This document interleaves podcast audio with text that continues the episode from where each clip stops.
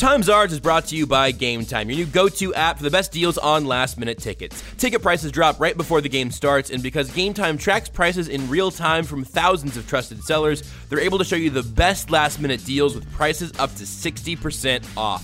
You can check out the app yourself. You can see what your seat's going to look like no matter where you're sitting. You can also see all the tickets for sporting events or non sporting events, concerts, theater shows. As I told you last week, it says right here, I like basketball, but I love Taylor Swift. And I'm not here to crack this copy. Game Time is the best way to get tickets for everything from sporting events to shows by artists like T Swift or other artists that I like more than T Swift. But honestly, if Game Time was like, hey, here's your Taylor Swift tickets at 60% off, I'd probably go because I like, you know, I like concerts and I also like getting tickets for up to 60% off, which is why I have Game Time on my phone right now. The Game Time app is simple, quick, and easy to navigate. Download the Game Time app in the Google Play or App Store and score last minute deals on last minute tickets up to 60% off.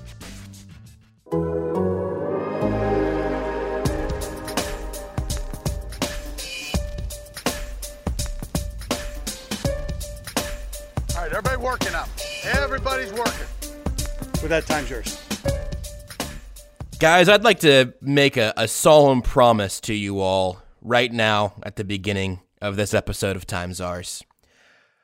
I would like to promise to you that we, this show today, unlike the Oakland Raiders, will give you full starter effort for more than just three quarters of this episode. Because la- this weekend, guys, in the NFL, we saw some things. And the funniest things that we saw was the fact that the Raiders literally stopped playing football in the third quarter. Like, no, guys, we're good.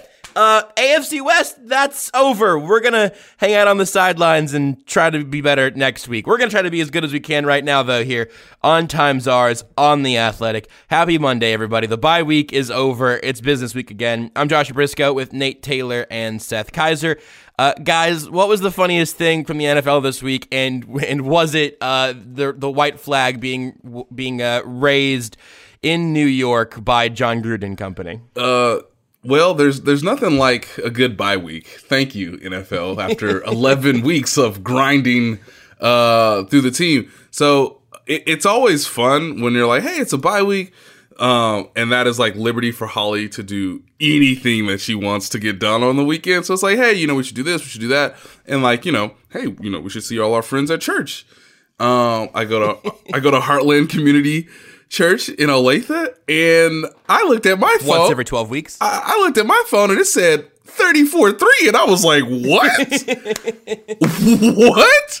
what? Um, so yeah, I mean, nothing like a good West Coast team traveling east and literally falling asleep on the flight before the game started. Uh, who, yeah, who saw that coming? I was, I was convinced that it was gonna be, hey, the the rival. I was ready to come on this morning and be like, the rivalry's back, folks. Two seven and four teams, bitter rivals, like you know, Chiefs Raiders. Can't you just feel it in the air as we get to December? Uh, no, but you know what was worse? and I know a lot of Chiefs fans are thinking this because even I was on my couch, like with my arms in my ear, like, what, wait, wait, what? Um, if I see one more tripping call in this league, I sw- I I don't want to say our Lord's name in vain, but if I see one more tripping call when no one tripped a single person in the line of scrimmage, I yeah, I may have it. So interesting week. some teams showed up, some teams didn't, and even some refs showed up and some didn't. So yeah, interesting, interesting week to not watch football in person. Seth, how was your bye week? What stressed you out? I'm actually gonna sit this one out and let Mike Glennon come in and appear on the rest of this podcast for me. Um, he actually he's actually in the other room, but he's just gonna kind of lean in here and uh, he'll be able to reach in here. Uh, Is that a joke about his long neck? oh, it was, it was, and it was a. You mean it was a hilarious joke about his long neck?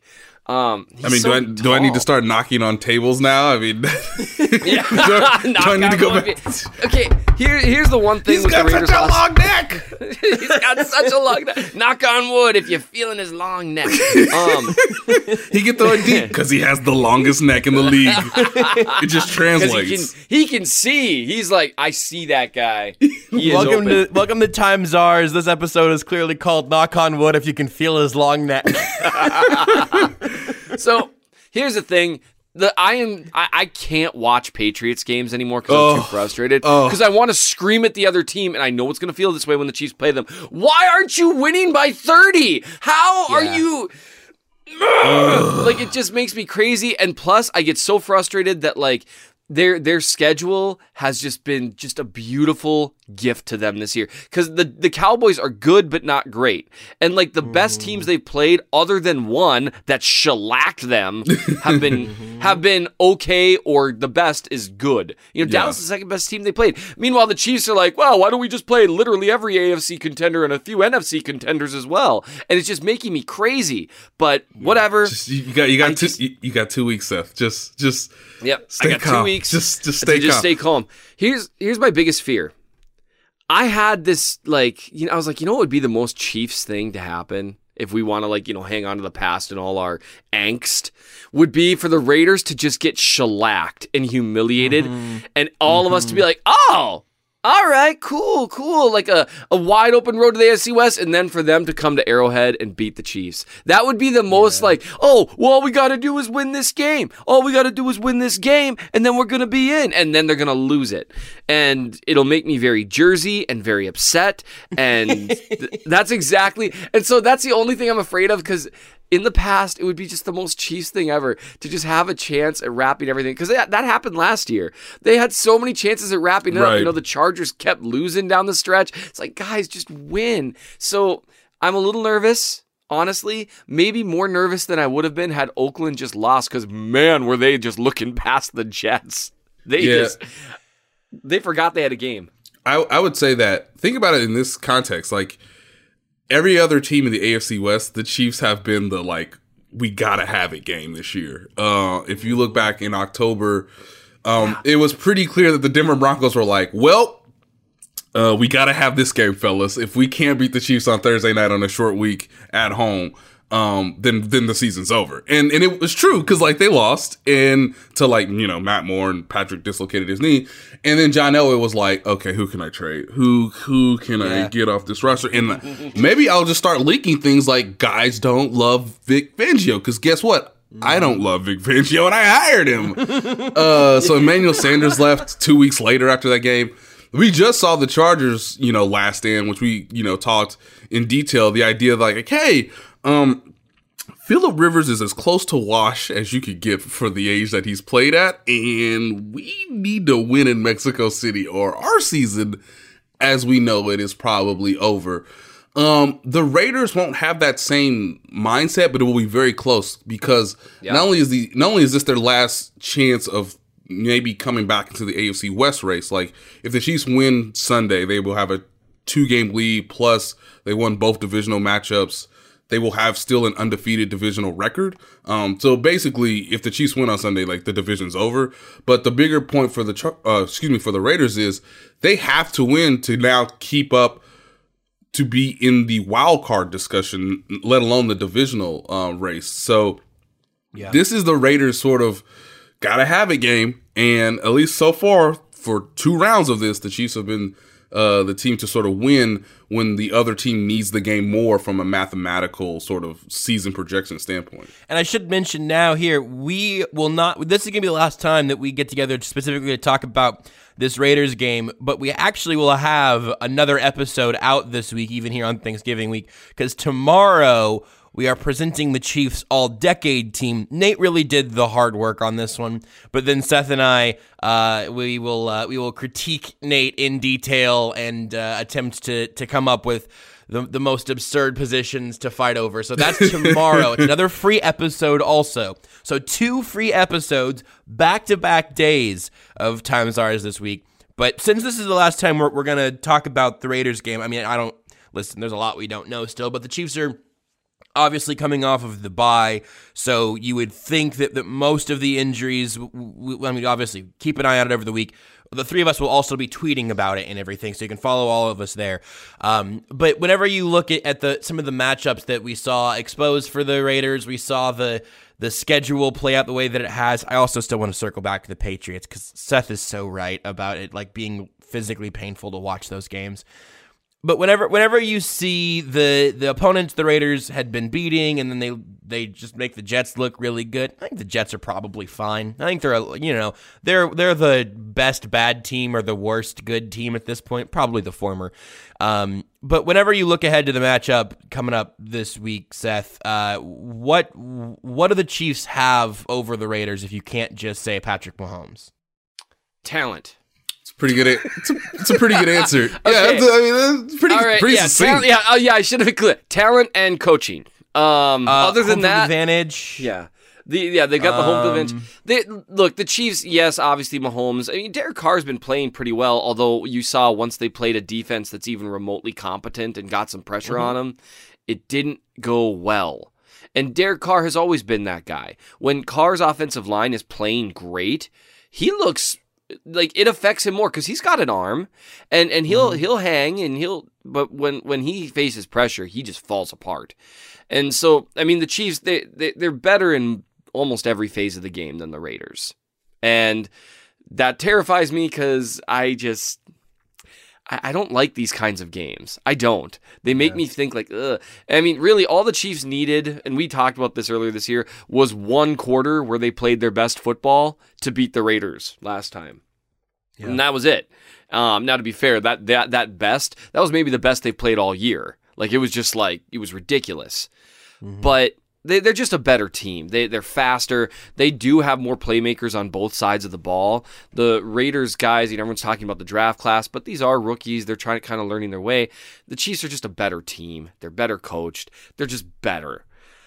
Does that mean they'll win necessarily? Well, we've seen the Chiefs lose to teams that they're better than multiple times this year.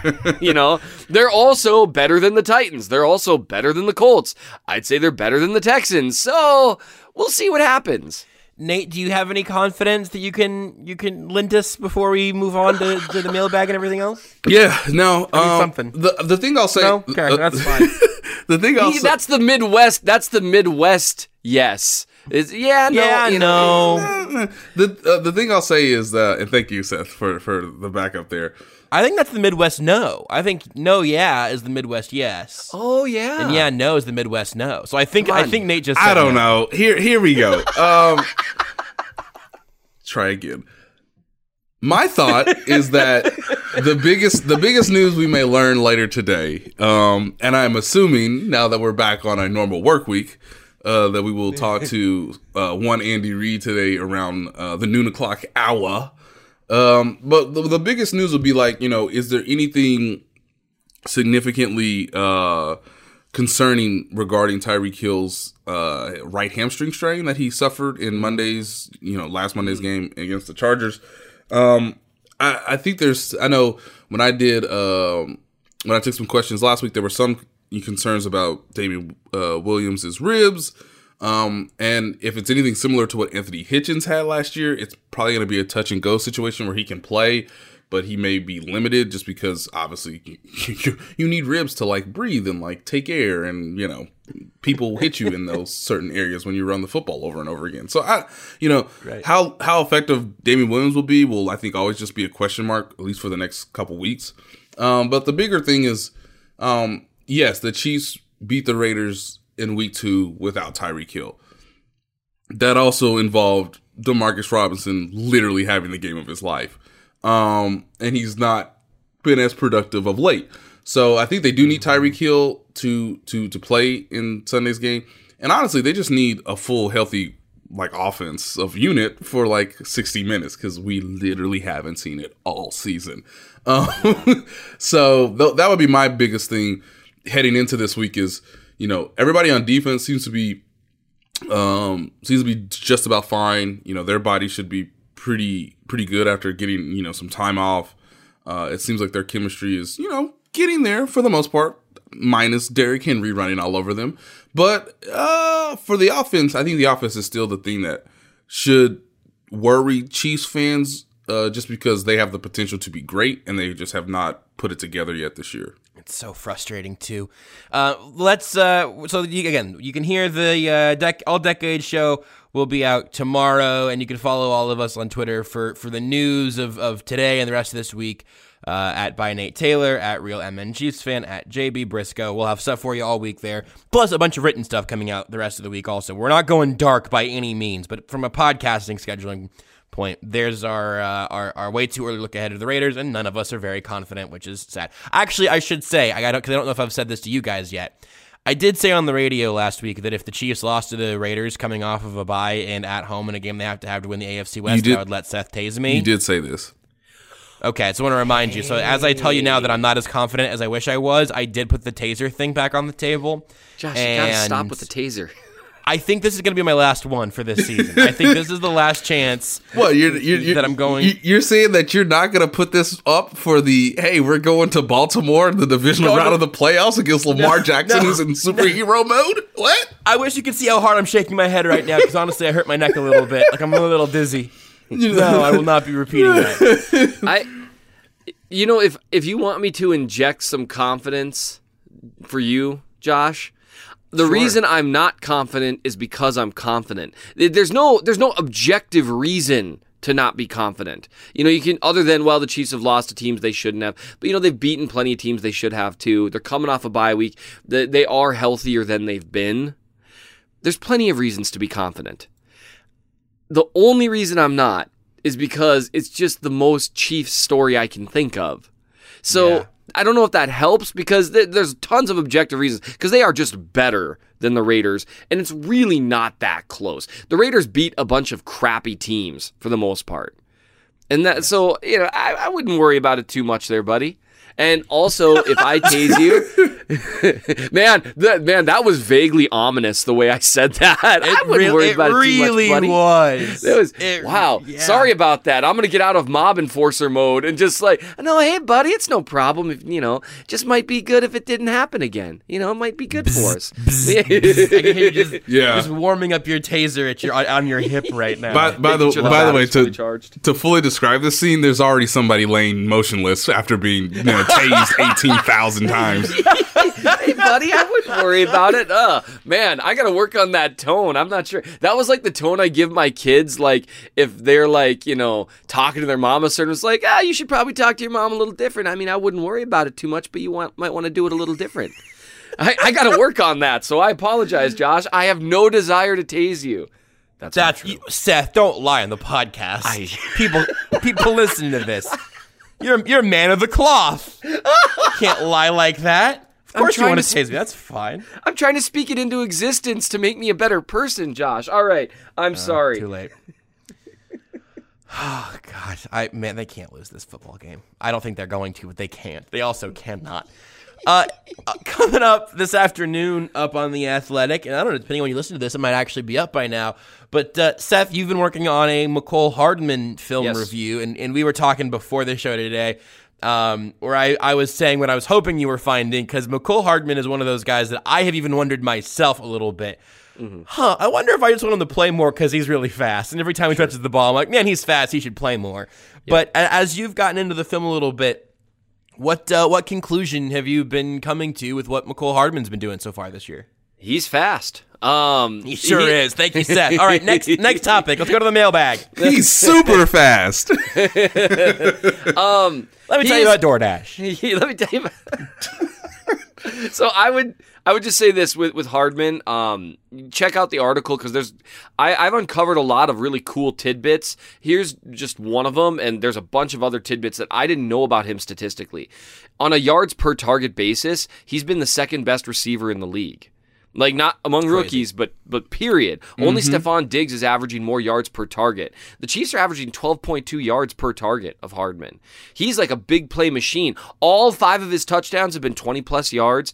And so I looked at the film a little bit to kind of figure out why they aren't using him more, you know, what he's doing mm-hmm. well. And here's what I would say. He's got stuff to work on and that's going to be laid out in detail in the article it's not really his route running. Like a lot of people, oh, he needs to become a better route runner. Yeah, he's got quick feet and he makes sharp cuts and it's improved. Yeah. It's not really his route running, it's the nuances of the offense. You know, figuring out where to be and, you know, where to drift in zones. And again, this is all laid out there teaser, teaser, teaser, teaser. Um, with video, with moving pictures. But he is so fast.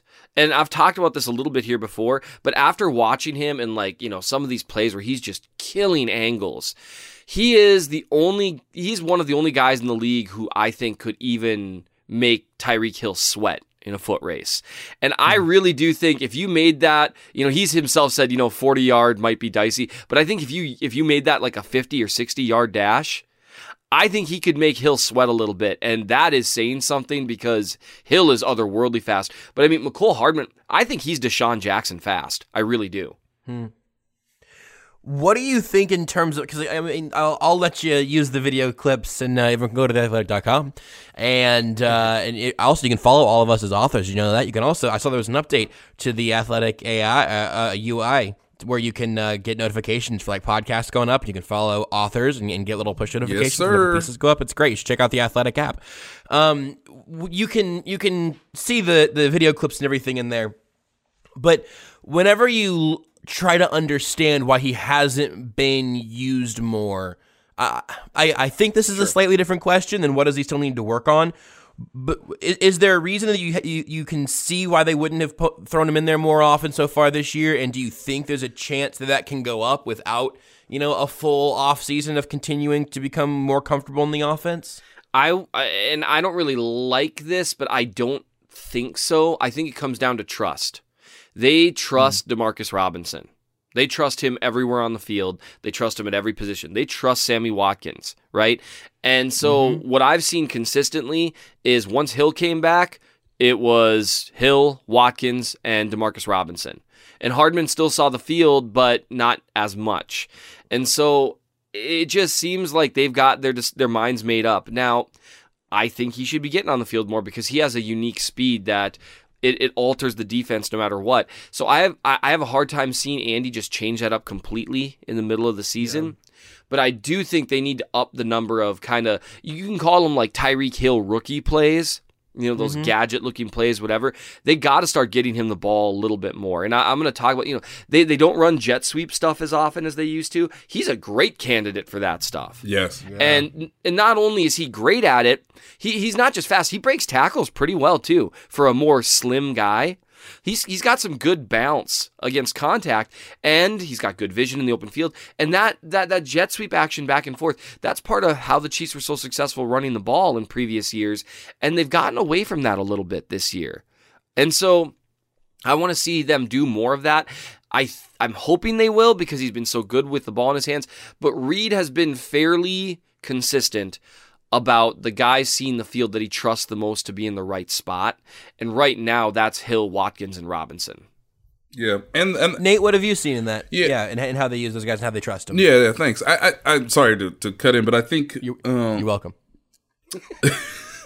I think Ali. I think an- another reason too is like Demarcus has been in the offense for four seasons now. This is his Yep, um, contract season. I think Andy is doing his best to give him as many snaps as possible to sort of showcase himself. Um, not for the potentiality of maybe re-signing with the Chiefs, uh, but obviously getting like an Albert Wilson type deal. Um, because I think Demarcus is better than Albert Wilson in, in some areas. I think he is too. So so Andy wants to do right by Demarcus, uh, and Demarcus knows the whole offense, which Seth mentioned earlier. And then I think too, because Mecole is a uniquely skilled player for a rookie, and because he's progressed faster than I think a lot of people sort of uh, projected, myself included. Um, Yep. It's time for Andy to, like Seth mentioned, create packages that are able to accentuate his skill set, and then I would love for, uh, especially against the Raiders, um, I would love for Andy to, the the game I think about last year, where it was just like Andy Reid didn't give up, you know what was week two against the Pittsburgh Steelers in Heinz Field. He came out after halftime, and I still remember this to this day, where he was just like, "Okay, we were up twenty one nothing. Pittsburgh came back. It's 21-21 at halftime. You know what? Screw it. Five wides. Let's go. Just sling that bad boy all over the yard, and they don't have enough DBs. And part of this goes to obviously your offensive line needs to be healthy. We assume that's going to get better, especially after the bye week and after all five guys sort of played together for the first time in a while against the Chargers. And your quarterback needs to be healthy and have some, you know, some mobility and some uh, evasiveness uh, against the pass rush. So if we are at that point in the season where like, hey, offensive line may might be gelling at the right time, maybe even peaking if things go well.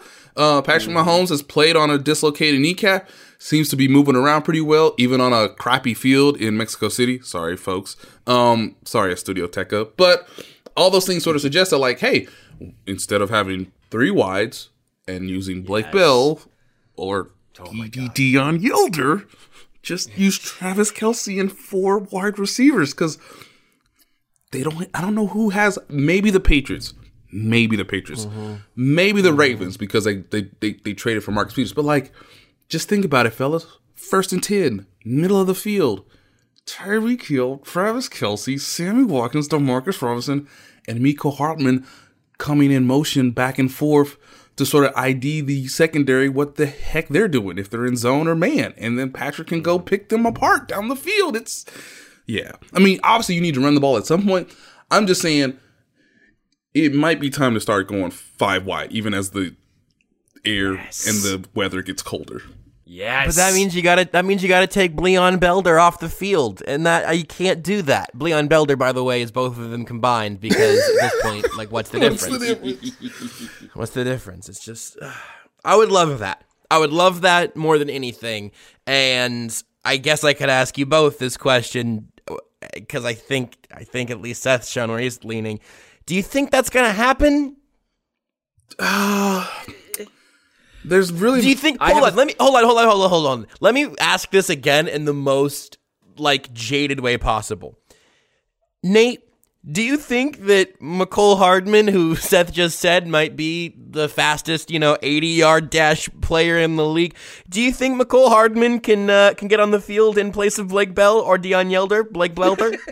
I I want to say yes, but the data says no, or like they're gonna split. Hey, they're gonna think- split do you think this- Sorry, split. hey, do you think that da- do you think that Dash from The Incredibles can get on the field ahead of generic tight end two?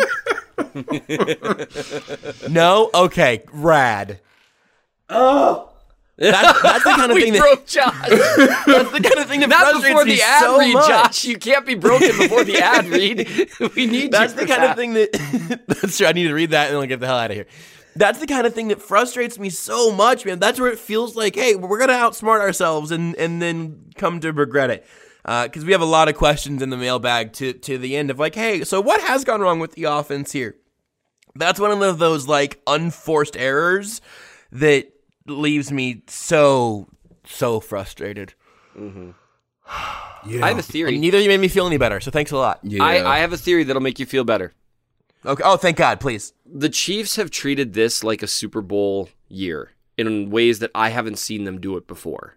Right? Mm-hmm. S- Even like if you mm-hmm. want to be weird about it, like some of the video content they've put out, like mm-hmm. some of the things, like they, they, this has been like we think you can't tell me that they did they decided we're going to create an entire YouTube series or video series on a year that we think is going to end with a playoff loss in the divisional round. They were like, you know what? We think we're going to win it all this year. Let's let's have let's do something no one's ever done before and have in-depth coverage of a Super Bowl winning season. I really think that was the the thought process. Here's my theory. And I hope it's true. Reid saw what what's happened with the Patriots every year he's been in town. He he knew, okay, the Patriots are tough. Patriots, you know, they are who they are defensively. They always say that they've got like, you know, 13 installs on offense or whatever, right? That they that they that they put in throughout the course of offseason, preseason, training camp, all that stuff. Yep. Mm-hmm. My my theory is if this really is like guys, we think the playoffs are a given this year. Yep. And it's it's dangerous to plan like that, but I swear it's looked like that at times. I have a theory and this again, I'm not usually saying crap like this. I have a theory that they've got their their 12th and 13th installs still to go. I or or, or 14th and 15th, however you want to say it, right? right. Uh, that's that's a theory. I have nothing to back it up other than occasionally I'm like, man, what are you doing? Like, why aren't you doing some of these things that I know Andy Reid knows how to do? That's just a theory of mine, just based on the fact that they have definitely treated this like a Super Bowl year. And if I'm Andy Reid, I'm like, okay, the playoffs are a given because we got Mahomes, we got everything. So what I need is at least or at most four games worth of game plans. And I think two installs could do that. And and and you're putting things on tape that you can obviously change tendencies later in the year.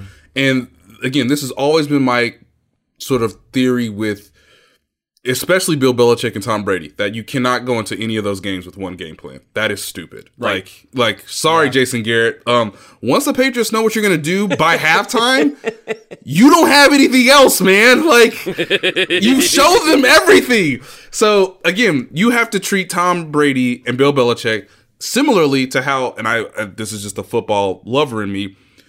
To this day, Sean Payton should always be in the Hall of Fame because he went to a Super Bowl with Peyton Manning at his height and was like, you know what? We're gonna have a game plan for the first half. We're gonna do everything different in the second half. I'm gonna coach my guys to do both. Like, and this is this is in NFL films. Like, people can go look this up. But he was like, we have to treat him like he's an alien. So like we have to game plan for the first half so that, you know, Porter has a chance to intercept him in the second half to like clinch the game. And I'm going to have to steal a possession from him somehow. So you know what we're going to do? While Shakira or Beyonce or whoever's performing at halftime, I'm going to tell the refs, we're going to run an onside kick. Just just don't say anything. Just we we gotta run an onside kick. I can't give this man the ball back after halftime adjustments. Oh hell no! And so like it was it was one of the greatest game plans I've ever seen in an NFL setting. And Andy Reid, if you need you need two game plans against Tom Brady and Bill Belichick. I just Steve Spagnuolo. You need two game plans against them. Hell, you might need two game plans against Lamar Jackson because he's starting to get to like mm. Super Saiyan mode. Okay, so just mm-hmm. I just just take that There's your hope. J- there's your hope. Yeah, exactly. There's your hope that that somewhere they are looking at plays that they haven't shown anybody all year, and that they will hopefully practice them enough to be ready to go in the divisional round, AFC Championship, and potential Super Bowl. Well, I feel great. The reason I feel great, though, is completely unrelated to anything that you just said. I feel great because you know, you know what I did a couple of nights ago for dinner, uh, Saturday night. You know what I did on Saturday night, What, folks? what'd you do there, Josh? I used DoorDash. I used DoorDash and I used the promo code TIME. You say, wait a second, you skipped to the end. No, no, listen here. Here's what happened. I was I was doing a radio show. I came home from uh, from doing that, trying to figure out, hey, what are we gonna do for dinner? Girlfriend comes over, says, hey, I, you know, I'm coming over. I'm bringing bringing the dog. We're gonna watch. Uh, we're gonna we're gonna watch the Watchmen TV series on on HBO. All right, cool. What are we gonna do for dinner? Oh, I got an idea. How about that restaurant down the street? Do they do takeout? You know what? Let me see. Can't find anything on their website. You know what? It says they're on DoorDash. Hey, listen here. I've got a promo code for DoorDash. It's the promo code TIME. I did it. It it came to my door. It dashed straight to me, and it was it was excellent. It came in peak quality. The food was delicious, and we got five dollars off the order because of the promo code time. If you're not familiar, DoorDash, just download the DoorDash app, and you're gonna open it and say, "Well, what do they have around me?" You're gonna go, "Oh God, it's it's so much. All of the food I could ever dream of is is ready to be delivered directly to my door. What an unbelievable world that we're living in right now. Ordering is super easy. You can open the app, you can choose what you want to eat. Your food will be delivered to you wherever you are. You got your favorite pizza place, sure, that's on there. But there are also over 340,000 restaurants in th- in 3,300 cities. So you you're probably gonna say, "Oh, I've never I've never been to this place. The, the place a couple blocks down the street." Maybe we'll just order in tonight and we'll see how that goes. It's gonna go great because it always goes great with DoorDash. They got door-to-door delivery in all 50 states and Canada. Canada. Order from your uh, local go-tos, or you can choose from your favorite national restaurants like Chipotle, Wendy's, Chick-fil-A, and the Cheesecake Factory. They're gonna have to have somebody DoorDash to you in a pickup truck, but that's okay because they're gonna bring you all you want from Cheesecake Factory. It's great. So don't worry about dinner. Let it come to you with DoorDash, and we're giving you a deal. This is good for you, and then you use it, and they'll see, oh, they they listened to Times Ours, and then use the promo code. This is good for all of us. So listen here. It's a little secret between me and you. Right now, you can get $5 off your first order of $15 or more when you download the DoorDash app and enter the promo code TIME. T I M E. Do it. I did it. I swear I did it. This is not in the copy. I did the thing. That's $5 off your first order where you download the DoorDash app from the App Store, enter promo code TIME. Don't forget promo code TIME for $5 off your first order from DoorDash. Here's here's the new tagline that they didn't ask for. Hey, it worked. I used it. All right, let's go to the mailbag. Just just masterful. Thank you. Uh, I live for the ad reads. Nothing else in this show matters to me other than trying to deliver the best ad reads possible. it was the bye week. Let's go to the mailbag. We got lots of questions from lots of people. We got a pretty good chunk of time left today, so we're gonna we're gonna keep the pace up here so we can get through all these. There are a lot, and they're a lot of very good ones. Are you both ready in full mailbag mode? Yes, let's Yes. do it. From at Junior Hasaya, which players do you think have been the most surprising and disappointing this season? Uh, both of you give me one of each, Nate and Seth. We're going to keep that order the whole way through. We're going to cook. Okay. The most surprising, uh, I would actually say it's Mecole Hardman because I just didn't think he'd be this good this early. Um, like everybody knew he was fast, but man, his route running has improved. Uh, his connection with Patrick Mahomes from it being very clunky at like OTAs is, I mean, Patrick Mahomes mentioned it. That touchdown to Tennessee is like perfect connection between quarterback and receiver. He's been great. Uh, most disappointing. I, I mean, it, it's hard because there's so much circumstances that go involved in like why somebody hasn't had a great year. Like it could be injury related, it could be scheme issues.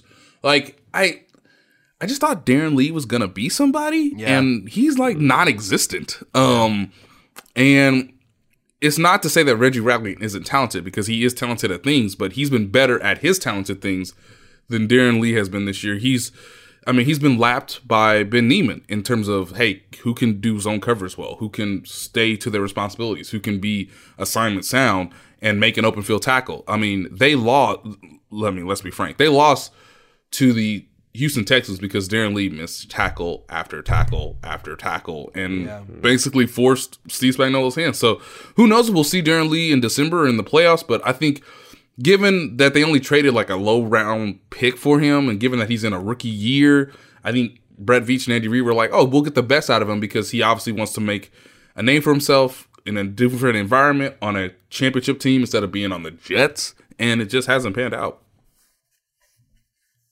Seth, you're next. You're the other one. Oh, sure. I just I Nate's analysis is is so good. you were just like floored. you just, you, Seth was just sitting was there, just like, just slack jawed. I would, I would, I would absolutely subscribe to this podcast and give it a five star review, which people should In do. Apple Podcast. Anyway, you, should- you know what? That's a great idea, Seth. Go Apple- ahead and go leave a five star review, and then le- write a little review and say that you think this show is as good as Seth does. Yeah, and compare us to the Avengers. A couple people have done that, that. and it's been really And then, fun. And then choose which of Uh, anyway, are. I'm excited for that. Um, I uh, I I would say most surprising for me personally is Juan Thornhill. I was not super high on him, and then when I saw him at training camp, I was like, "Uh oh, boy, did I get that wrong." Um, it looked more and more like his his change of direction issues in college. I think were maybe more mental than physical. I think he was being asked to do way too much in college, and now you don't see that same hesitation. He's been excellent. He's done a great job overall. He's had a few issues with tackling at times, but overall, he's been a great addition. Um. Most disappointing, I'm gonna I'm gonna put it on two guys because I think their struggles are related. Uh, Andrew Wylie and Austin Rader Reiter, on the yeah. inside. Reiter. Reiter, sorry. Reiter. Every every time I know how to say his name too. Austin, I'm sorry. That was not meant to shade because I'm sure you listen. Well, and also you you, Uh, are I'm just be like yeah. And he, also, he's had the he's done the worst job of anyone on this team this year. So he, he's probably more he, offended well, by he's been the most disappointing. I, I had pretty high hopes for him. He played pretty well last year um, in Mitch Morse's stead. Um, and so I don't. I, I, it's just been disappointing. There's been a lot of interior pressure given up, and we saw some of that again with with Wylie and Reiter. Reiter. I have a mental block. with our good I- friend. At least you're not saying. Austin. Look, look, at least you're not saying Jodie Foster. Okay, it could be worse. Yeah, that's true. Yeah, yeah. That Shout Jodie out! Foster's shout out to the one. Shout out to our original, you know, our first time listeners who got Jodie Foster in like episode three or whatever of the podcast. yeah, uh, Jodie Foster, what a tight end. Um, and so Can we hold on? Sorry, we have a new episode podcast No, title. I no, guess. I- Jodie Foster, what a end. Okay, Seth. Yikes, yikes, dude. dang it, that is not what I, don't was if I- doing I'm there. I'm- um, that's been okay. Fine, those two are disappointing. They've given up pressure. I'm done. Excellent. Before I say anything else terrible, I'm definitely giving it to Charvarius Ward on the good side because I thought he was actually going to be like, pretty good this year, but like he's been excellent. Yeah. So I'm giving him most surprising in a good way. Um, you sound so surprised, Seth. Thank you.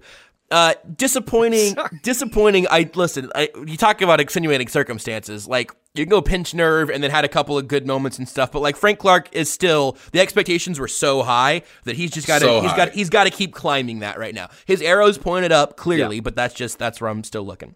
Uh, wow, we went too long on that answer. From at Martinson Eric, do you think that I like this as like a as like a view of society? Do you think the constant overreaction by fans we see each week, high or low, is a result of the nonstop flow of information, or did fans do this in the 70s and 80s also just without Twitter? Um, they did not do this in the seventies and eighties because the Chiefs were terrible during those years. Um, Yeah, that's a good point. but but I under I understand uh, I understand Eric's point. Like the idea is that we we you know the NFL wants this though. They've like engineered it for like. Yeah. Every week is a referendum on your entire life Yes. or livelihood as an NFL player, coach, GM, whatever. You know, like every everything has to be over exaggerated. We really shouldn't do this until like December, and we haven't reached December yet. And we really shouldn't do this until like January, where it's like, oh my god, you know, hey, you you you just drove down the field against the Patriots, and it's fourth and seven, and you need a touchdown. Don't don't kick a field goal. Don't don't kick a field goal. But no, it was it wasn't always like this, Eric. I think I think in the height of the Marty Ball era, it was kind of like this because you you know it was like playing the same soundtrack with like just different you know singers all the time, and it's like mm-hmm. hey like hey another thirteen and three season that is gonna crumbling. Oh my god, you know. So uh, it wasn't always like this, Eric. Is my short answer. That's the worst song ever. yeah.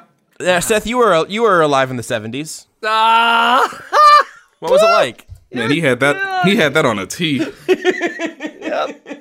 Yep, he was ready for that. That's funny. God, I uh, I'm trying not to root for the Raiders because I will tase the crap out of you. Anyway, um, I think that it's worse now than it used to be. In part because people tend to feed off one another, and so it used to be, yeah, people were screaming alone in their living rooms and throwing, you know, pretend bricks at the TV and that kind of stuff.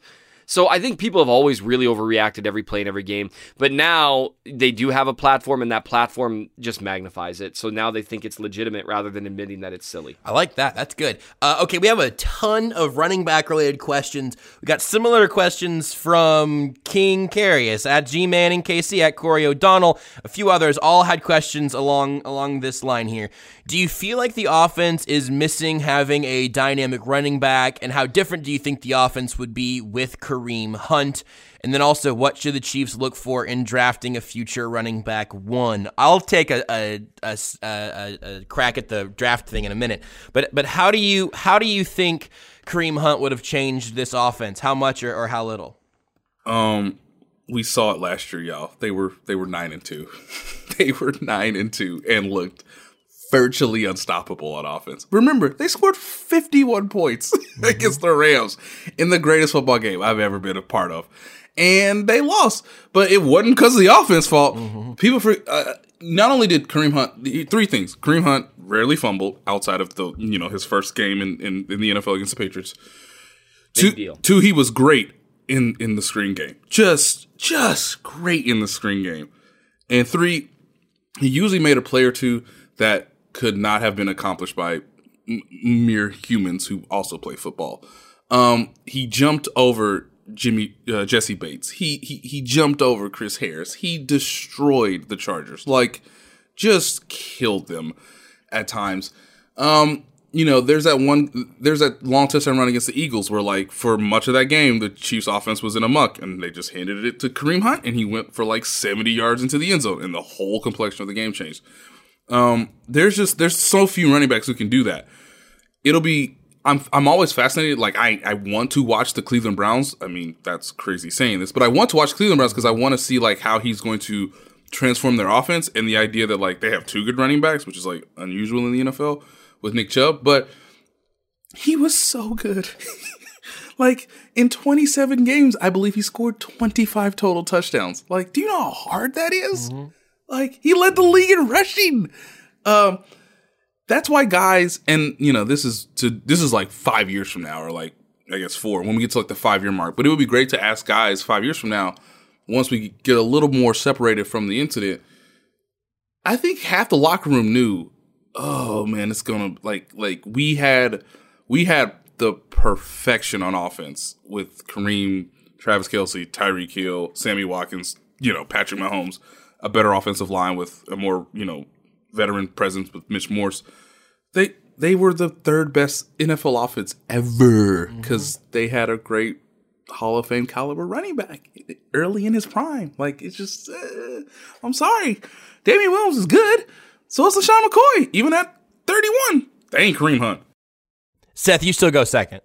Oh, okay. I'm just I'm trying to be polite. Anyway, um, yes, they miss Hunt. You know, we can talk about you know running backs don't matter and all that stuff, and you know in in the aggregate, it doesn't move the needle that much. And people can talk about how down the stretch last year, you know, Damien Williams and the offense managed to be just as efficient.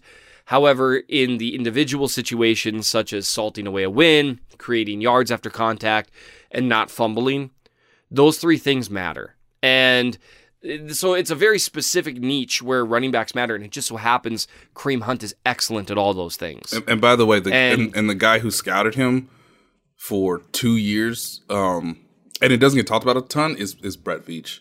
The idea that like Right. Brett Veach saw, you know, he was the guy who identified LeSean McCoy for Andy Reid when they were in Philly together because of his speed, elusiveness, and in this new era of football, Brett Veach sort of ID that like, oh, if you don't fumble, that's a great standpoint. If you can catch out of the backfield, great standpoint. And you can break tackles, and he has a little bit more weight than LeSean McCoy. Like they they I don't know how they bamboozled teams to like not select him in the second round. They got him in the third round, I believe. It, it was it was just striking. But like obviously that comes down to good scouting, good GM, I mean, whatever you want to call it. But like he was he was a rare running back, which is goes to I think Josh's point here in a minute about who do you draft? Like you got to have all these characteristics combined in one, and then you don't even pick them into the third round. But but continue, Seth. Sorry. Okay. I I think uh no, no, that was a really good tidbit. I appreciate that. I didn't know that Veach that that was his guy.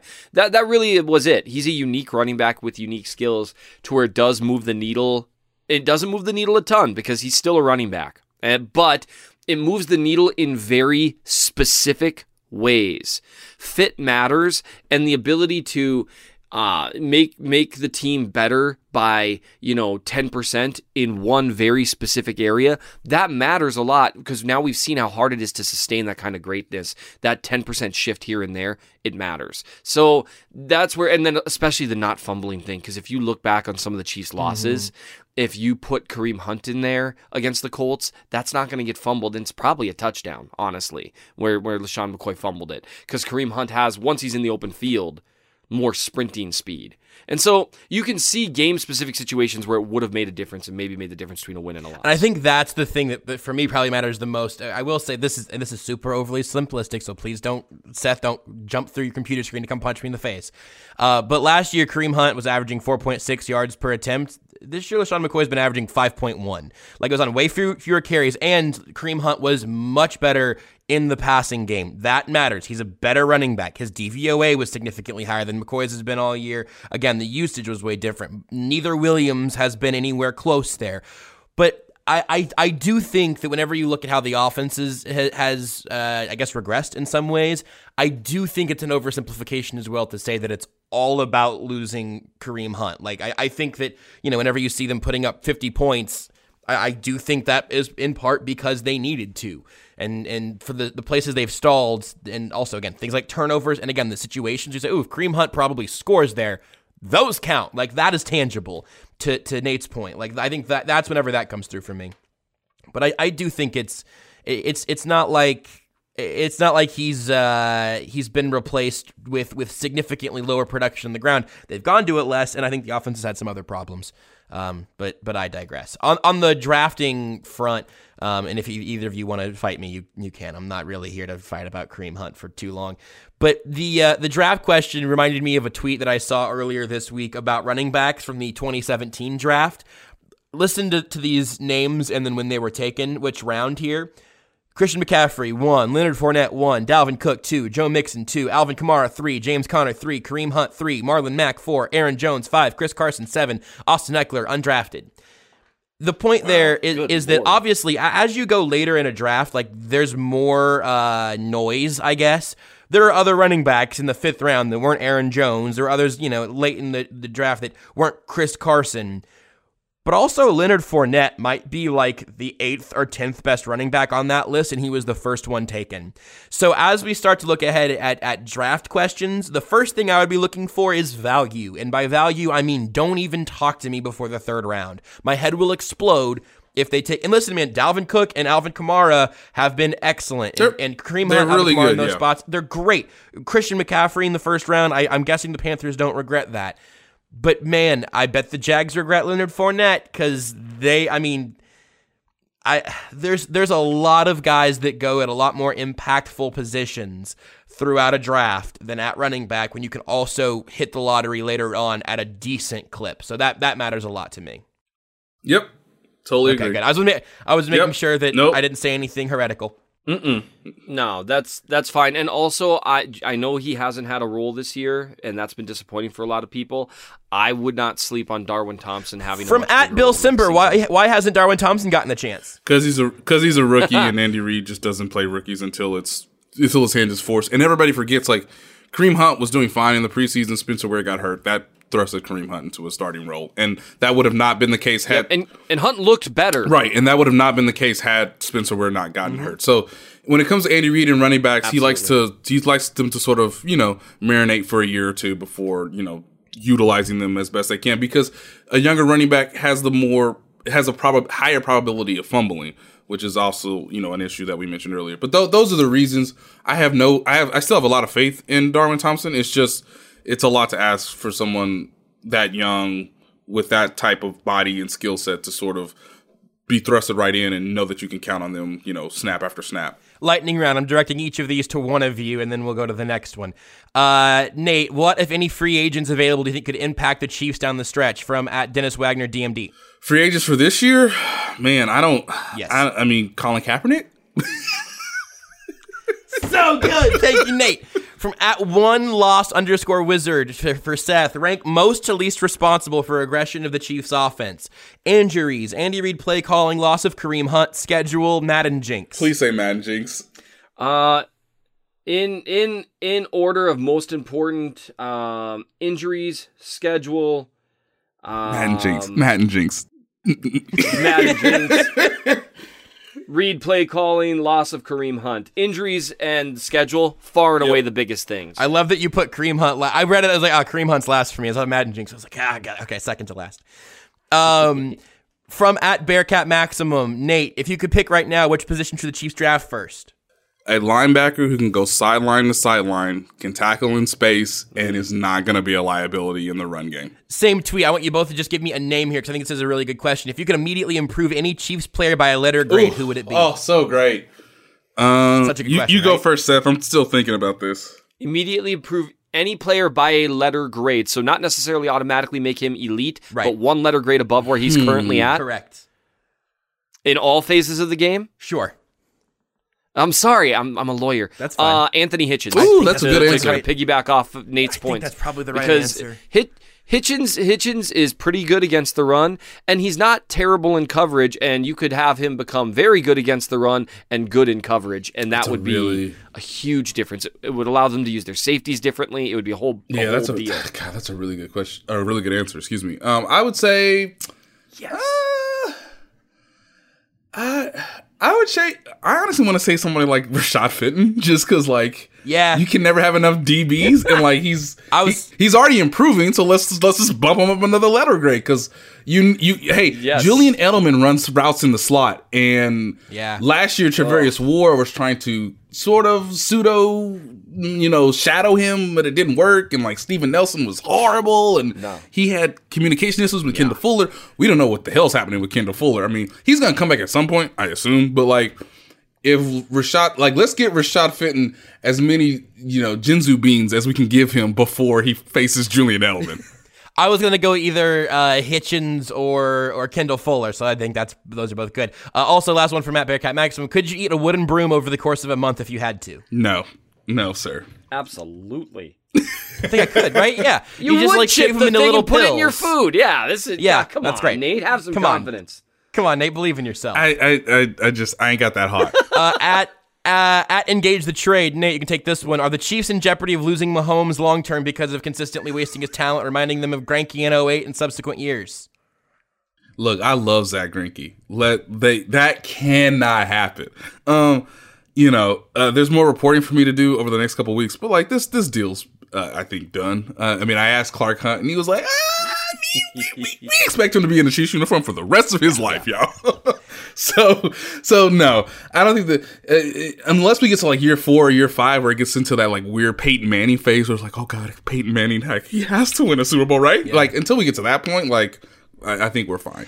Uh, Seth, should Chris Jones plan on uh, playing outside more on running downs this year? From at Douglas Dowell JD. Um, yes, I think so, depending on Okafor. But even without Okafor, I really like um, the idea of Jones on the outside on first downs because they've struggled against the run. And while run defense isn't that really important, the offense hasn't been as good as it was last year. And so you can't count on winning that way um, necessarily. And so I I like the idea of putting Jones on the edge on first downs and then having uh, Nnadi in there and then swapping out Pennel and and Saunders and Clark on the other edge. That's a hard group to run on. You saw some really dominant snaps against the Chargers when Pennel and Nnadi were on the field together. Like the Chargers interior was like, "Well, we're gonna move these guys, God, coach. These guys ain't moving.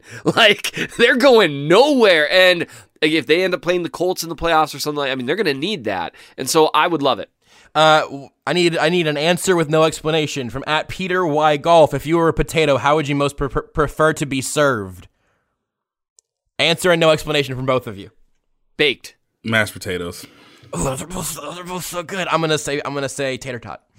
Um, Ooh. and from at Patrick Mahomely, in the, th- the three of you in a triple threat match, who wins? Important to know. There are no DQs in a triple threat. Is one by is it won by pin or submission? Who takes the pin slash submits? Who is left uninvolved at the finish to set up a one on one with the winner?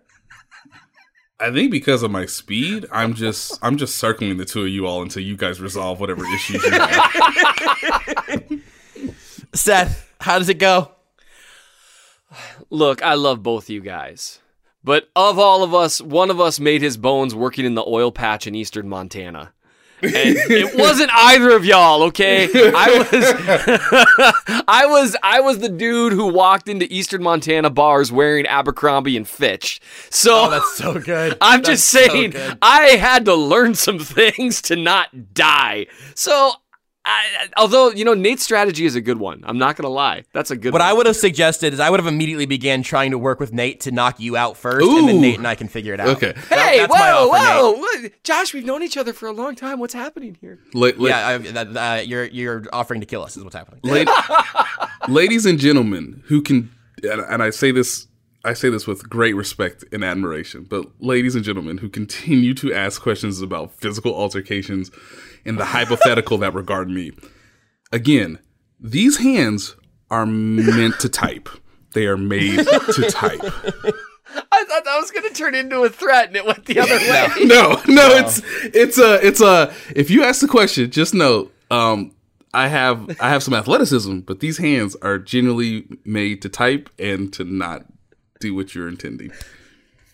Um, we have we're out of time. Jacob sent me a. Uh, I asked him to DM me how he believed this would go because he said he had an answer. I will tweet it out and tag you guys because it is wonderful um, for how he he scripts this matchup going. But we have to go right now. Again, the reminder: tomorrow we have the All Decade Team episode. We will break down and, and create the Chiefs depth chart from all of the players that were on the team this decade. You can also check out the State of the Nation podcast. That's the Raiders podcast here on The Athletic if you want to look ahead to next week's episode. You can follow Nate on Twitter at by Nate Taylor for updates all week long uh, for everything that happens leading up to uh, to the Raiders game for Raider, Raider Week. At Real MN Chiefs fan for Seth. You can get some uh, Mecole Hardman clips right now, whatever else he does. I'm at JB Briscoe. I'm going to tweet out how that fight would go. You can also tweet about the show with the hashtag times ours. Bonus show tomorrow. We will talk to you again next week. Nate, sign us off. Again, these hands were, were meant and made to type, and I just want everybody to know with the hands that I typed, uh, as you're listening to this, go to the Athletic and check out uh, my long story on Andy Reid and Brett Veach. Just just just go nice. just go check out the long typing that I did or the many the many types I did with these hands because these hands are made to type and not to fight. I'm a I am a lover and a typer, and that is all.